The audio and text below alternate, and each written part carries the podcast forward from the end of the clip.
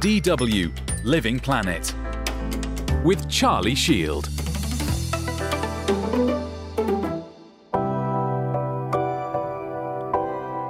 It's October, and that means we're edging ever closer to this year's Global Climate Conference, where countries from all over the world come together to hopefully hash out plans to tackle the climate crisis.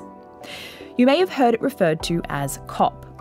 And this year's meeting is being called the African COP because it's being held in Egypt. So, as we look ahead to this meeting, we wanted to bring you some Living Planet stories from the past year that give us an insight into how the climate crisis is affecting people all over Africa. From how climate change is impacting people's mental health in South Africa, to one heartbreaking way it's changing women and girls' lives in Kenya, to how the world's largest tropical peatlands are at risk of releasing billions of tonnes of carbon emissions into the atmosphere. Today, we share a snapshot of the climate crisis on the African continent. This is Living Planet. I'm Charlie Shield.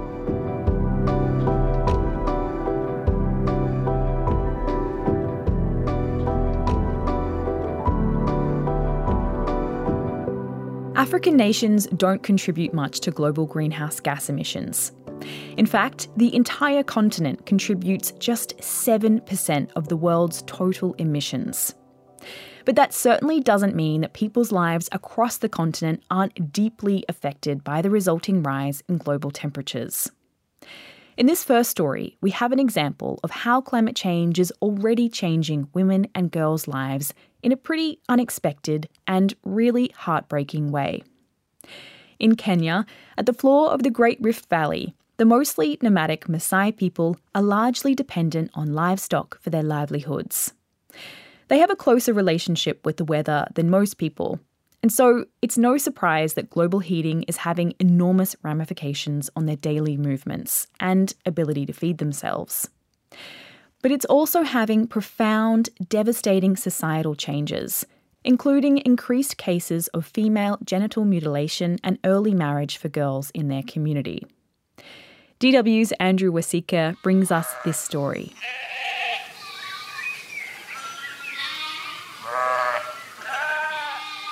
Here in Kajiado County, in Mosoni village, sheep and cows are being herded in search of pasture. But it is evident that the drought has lasted for a long time. Looking around at what used to be grasslands, only shrubs and dry trees can be seen. The grazing lands where everyone used to bring their livestock have dried up. People here are experiencing the changing climate that has brought droughts and irregular rainfall. The dry spells are far reaching and more frequent, and as an outcome, dead livestock can even be seen in some areas, having died due to lack of water and food. So, during drought, uh, for us Maasai, cows are our wealth. So, when there is drought like now, you find that most of us do not have our cows at home. We go with them looking for pastures. 24 year old Dorcas Kitetui wears a colorful traditional Maasai dress full of beads. She is currently preparing a damaged section of her house. She tells me that it was during such a dry season when she underwent female genital mutilation. She was 14 years old. When her family was affected by drought back in 2010, they lost a lot of livestock. The only way they could restock their wealth was by marrying off their daughter early. Thus, Dorcas was subjected to FGM and was married. Back in 2011, I was circumcised. That was when I was 14. So, marriage to us as Maasai is very important because the father of the girl gets richer they get cows and they get even to be friends with the other family.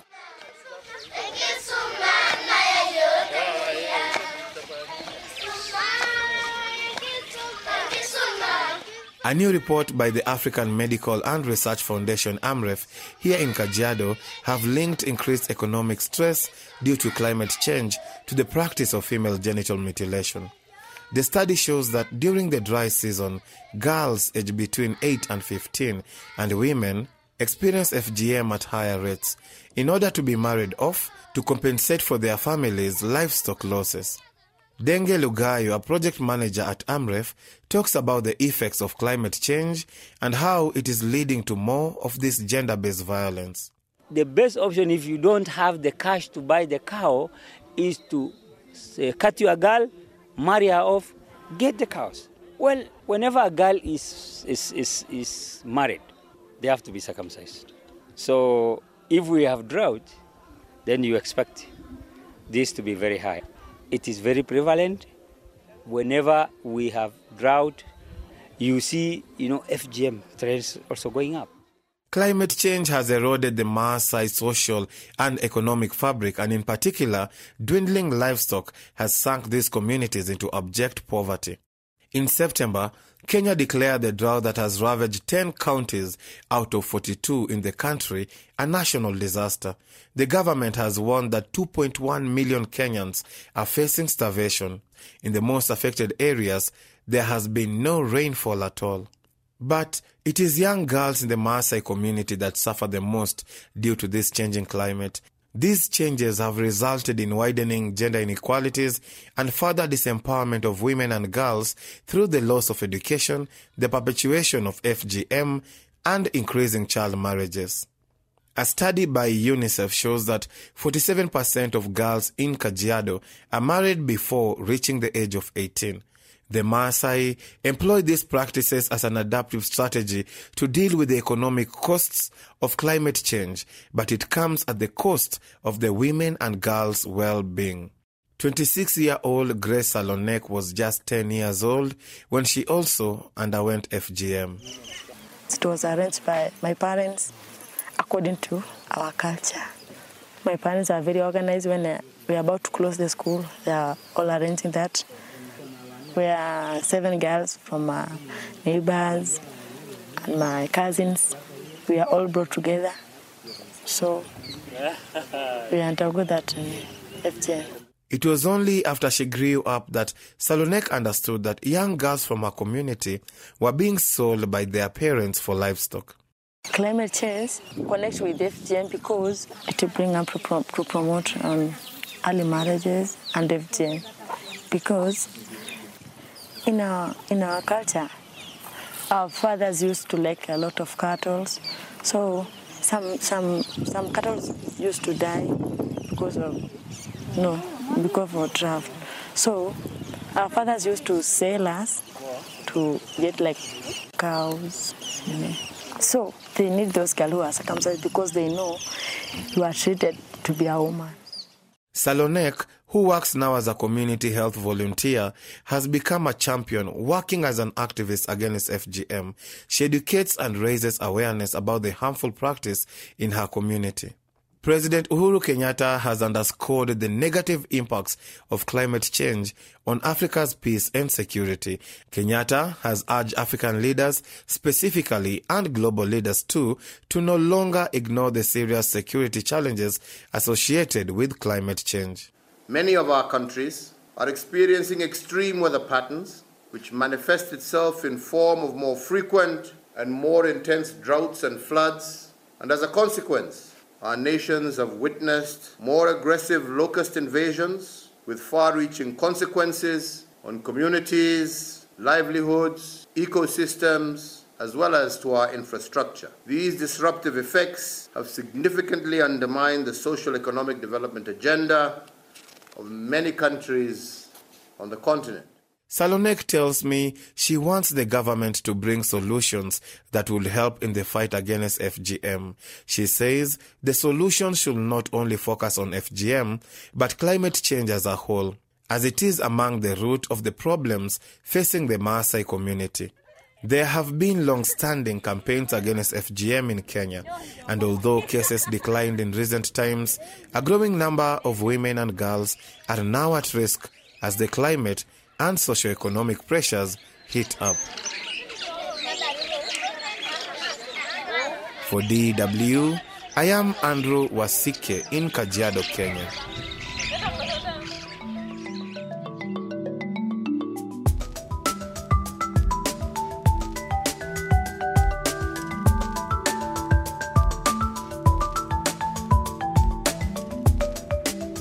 Listening to that last story, it's no wonder that threats to the environment are negatively impacting people's mental health. Last year, eco anxiety even made it into the Oxford English Dictionary. Terms like this have made their way into people's vocabulary all over the world in recent years. But they seem to be used more commonly in the global north, where most people are worried about how future climate events could disrupt their lives. But what about people whose lives have already been radically disrupted? South Africa is another country already seeing the effects of climate change, from extreme heat to dangerous floods. Experts have warned that the country's economic hub, Gauteng province, may run out of drinking water in the next two decades. And so it follows that the country is also feeling the effects of climate change, as these environmental problems take a psychological toll and hurt residents' mental health. Elna Schutz has more on this story. The Vaal River system in South Africa is bordered by tall willow trees, green vegetation, and sloping hills in the background. It looks lush. But as I walk along the riverbank with Mduduzi Chabalala, I notice trash, rushing water, and the after effects of flooding. It's flooded because this flow is not normal to the river. It's normal maybe in this season because it's it's rain season. Mduduzi Chabalala has lived nearby his whole life. He's been a climate justice activist for several years, raising awareness about increasing air and water pollution and extreme weather in the region. He now runs an environmental group focused on sustainable farming. In 2019, we've experienced the extreme heat where crops couldn't grow. Even last year, some crops couldn't grow during the extreme heat. At least this year, we are seeing something different, which is now extreme floods. So, also, some crops wouldn't manage Farmers have lost crops to drought and floods, and only a few days before I visit, people who live on the floodlines lost houses and their lives were endangered.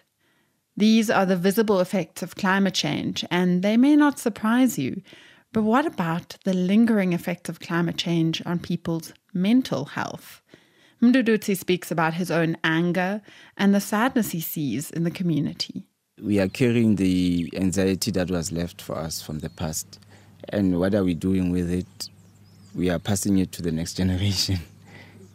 Included is our own anxieties, our own irresponsibilities. Mduduzi's fears are shared by many. To understand this better, I sit down with clinical psychologist Dr. Garrett Barnwell in his Johannesburg apartment. Okay, well, you um, Garrett has done various research and work with communities around South Africa on the mental health effects of climate change and says a few things stick out. So, the first thing people experience in distress and quite significant distress from the changes that they're seeing in the environment from climate change and also the loss of biodiversity, and then also changes in the weather patterns. So, we know from psychology that there's significant impacts of natural disasters, for instance, trauma, depression, uh, suicide that can take place after these events. Climate change is introducing more of these issues into places that didn't experience them as much. Garrett says international research shows a fairly strong indicator that mental health conditions like depression and anxiety will increase alongside escalating climate effects like natural disasters. For instance, the American Psychological Association found that after Hurricane Katrina, people in the area were twice as likely to consider suicide, and almost half developed disorders like anxiety and depression. The other main issue for people is thinking about the severity of the crisis that's coming, the anticipated experience of distress, as Garrett describes it. This what's often referred to as climate anxiety or climate trauma, is going through this process where you see the deterioration of the world. Garrett says this is particularly relevant here in South Africa, where people are seeing changes in the weather patterns firsthand and have experienced water shortages. There is a sense of dread about how this will continue to worsen in the future. And then also being confronted with the intergenerationality of it. We are being affected in this generation, but those generations that follow will be worse off if something's not done. And I think that that's quite overwhelming for many people um, and a normal response to be overwhelmed. That kind of distress can be seen in the farming community in the Vaal. Mamosweu Tswabi works with Mduduzi and farms indigenous trees and plants, such as spekboom, that are powerful carbon offsetters. She is fearful of the future. As a mother of two, and also as a woman, I feel frustrated and I feel angry and bit worried about the future of our kids because I always ask myself that what is going to happen to my coming generations. I sometimes uh, regret why did I have uh, children because now I brought these children here and now with this climate change we see that it's getting worse instead of maybe stopping or standing one one place but it's getting worse worse worse worse Garrett says these fears often aren't just about people facing more extreme weather events, but also about losing their sense of self. Climate change, you can think about it as an identity threat, and any identity threat cause significant psychological distress because it's how well can I manage it? How can I retain the sense of who I am and stuff like that? In South Africa, I think what's also quite significant is that you have communities that have for generations had a link to land and these ways of knowing and being are essentially threatened. Land also has a deeply spiritual and ancestral meaning for many. Dora Marema is the Director of Sustainability at the South African Local Government Association. She tells me a personal story from a recent visit to her mother's house in a more rural part of the country. My parents' yard, there's a grave that the previous occupants of that of that yard, uh, the old man died and was buried there, and their family still come to perform rituals there. The village also recently had floods that caused several houses to collapse, and the water rushed into the graveyard. And I was just sitting and thinking for myself, I don't know what these people are going to be doing because I think this this will be washed away quite soon, where you probably may not be able to point where this grave is. I just feel like climate change is literally undermining all sorts of things, or the cultural, the spiritual, undermining the, the development that has gone into our country, is undermining literally everything. For Dora, this threat is real and practical. In her work with municipalities across the country, she helps local government climate proof infrastructure, develop climate change response plans, and train people in climate change adaptation. She sees both the physical and emotional consequences of climate change. I think from our, from our perspective as local government, we realize that there is a lot that we have to do. I think for a very long time, we literally haven't envisaged the connections to be made between the impacts of climate change and, and community mental health. This is starting to change, though. Dora and her team are working to raise awareness about resources when tragedy hits. She also sees an opportunity for those working in communities to be trained on how to offer mental health support.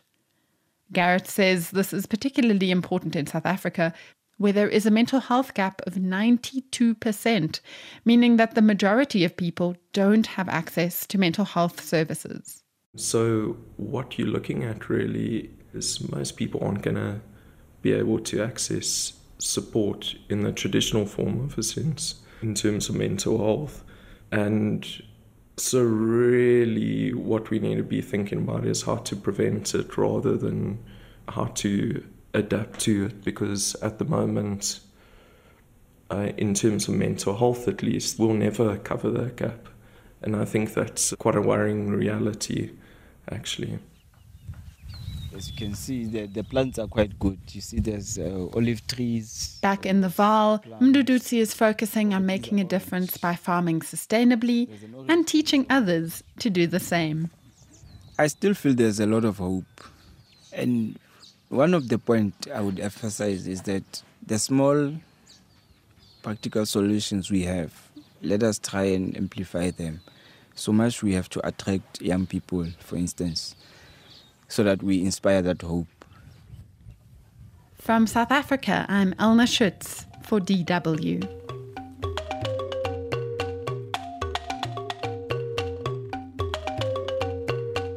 If you are struggling with serious emotional strain or suicidal thoughts, don't hesitate to seek professional help. You can find more information on where to find help, no matter where you live in the world, at the website befrienders.org. That's B E F R I E N D E R S dot org.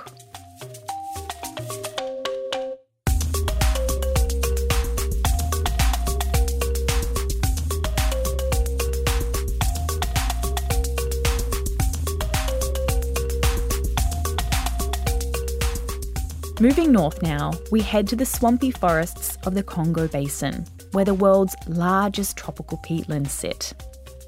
It's called the Cuvette Centrale Peatland Complex, and it covers some 145,000 square kilometres. And it stores billions of tonnes of carbon. If disturbed, peatlands can quickly release the carbon they're holding onto. And that can have radical, far reaching global impacts. The Democratic Republic of Congo's government announced that it wants to end a moratorium on logging that's helped protect the peatlands since 2002. And that means that millions of hectares of forests will be opened up to the logging industry. Scientists and environmentalists warn that cutting down huge numbers of trees in the area will release immense amounts of greenhouse gases.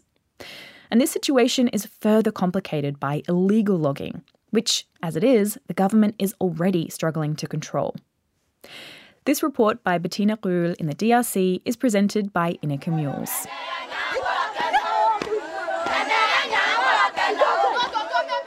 In the middle of the rainforest in the Democratic Republic of Congo, a welcoming committee greets us in the village of Lokolama. A group of women dances around baskets filled with branches. The forest belongs to us, they sing.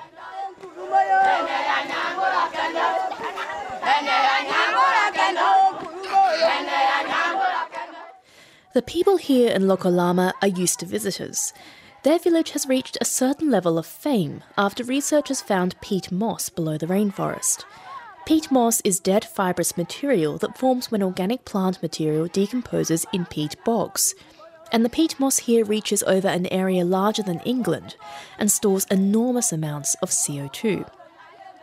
Some parts of the peatlands in Congo's central basin have been accumulating and storing carbon since the end of the last ice age, more than 10,000 years ago.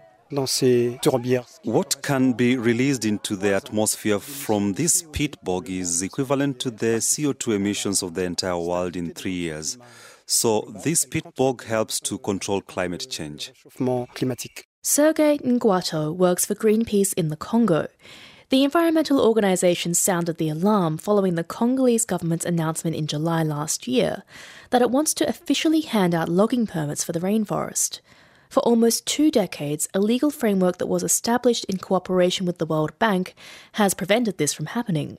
Now, if new companies are allowed to come into the forest, this will create a chain reaction, says Joe Eisen. He heads the Rainforest Foundation in Great Britain.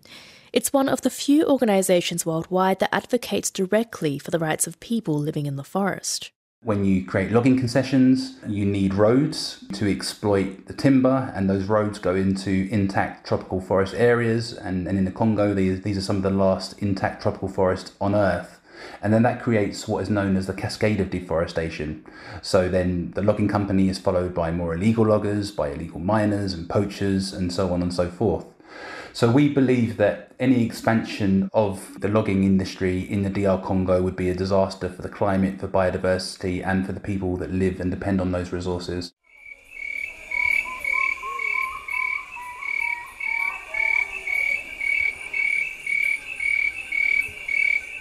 The rainforest in the Congo Basin is the second largest rainforest in the world. Only the Amazon is bigger. The diversity of birds here is unique. Even antelopes, forest elephants, gorillas, chimpanzees, and many other animals that are on the brink of extinction live here. But their habitat is being increasingly destroyed. In 2019 alone, almost 500 hectares of forest were bulldozed. That's an area equivalent to around 600 football fields. Chinese companies were able to log entire regions.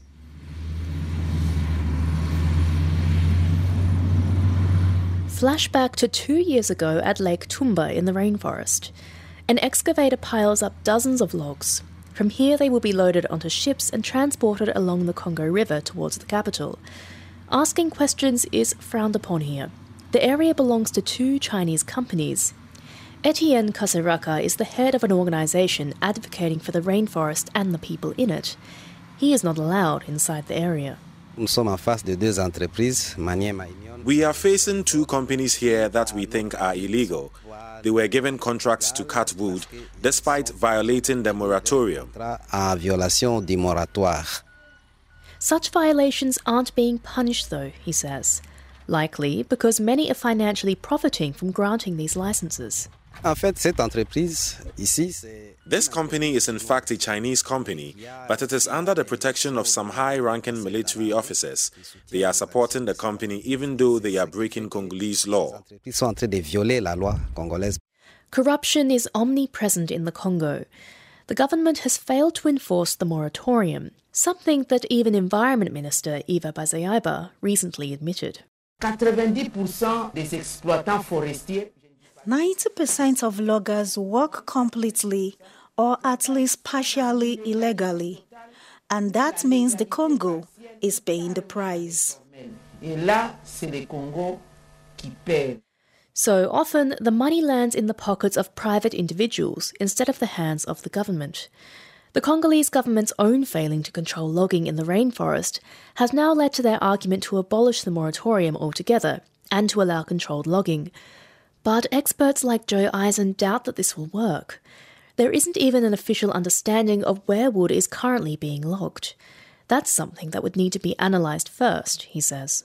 But if it's done properly, and if it's done in conjunction with other forest reforms that are happening in the DR Congo, um, it would need to be uh, embedded in a system of participatory land use planning. So that would be, you know, how to to map um, the rights and claims of local and indigenous communities,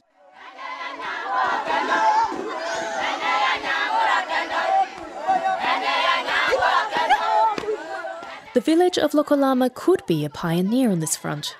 With the help of Greenpeace, residents have already managed to strike a deal with the Congolese government.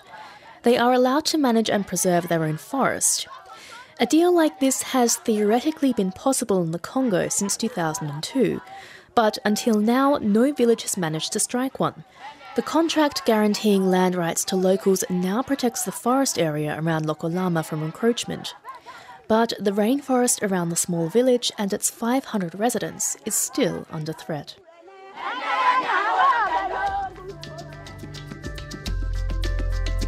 And that's it for this week's Living Planet. If you have questions or ideas for us as we work on new episodes and we work on our coverage of the Global Climate Conference in November, please send them our way at livingplanet at.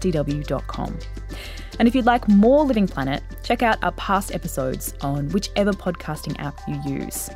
And while you're there, we'd be so grateful if you left us a rating and a review as well. Thanks to Simon Bergran for twisting all the right nodules in the studio for this episode, and to Sam Baker for her help with production. I'm Charlie Shield. We'll be back next week with more environment stories from around the globe.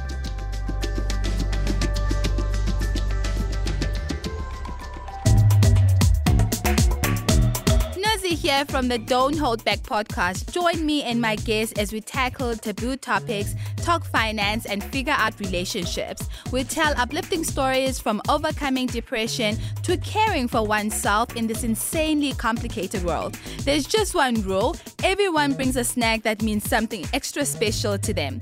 Don't Hold Back is a monthly podcast from Deutsche Welle, Jacaranda FM, and East Coast Radio. Find us wherever you get your podcasts and on YouTube.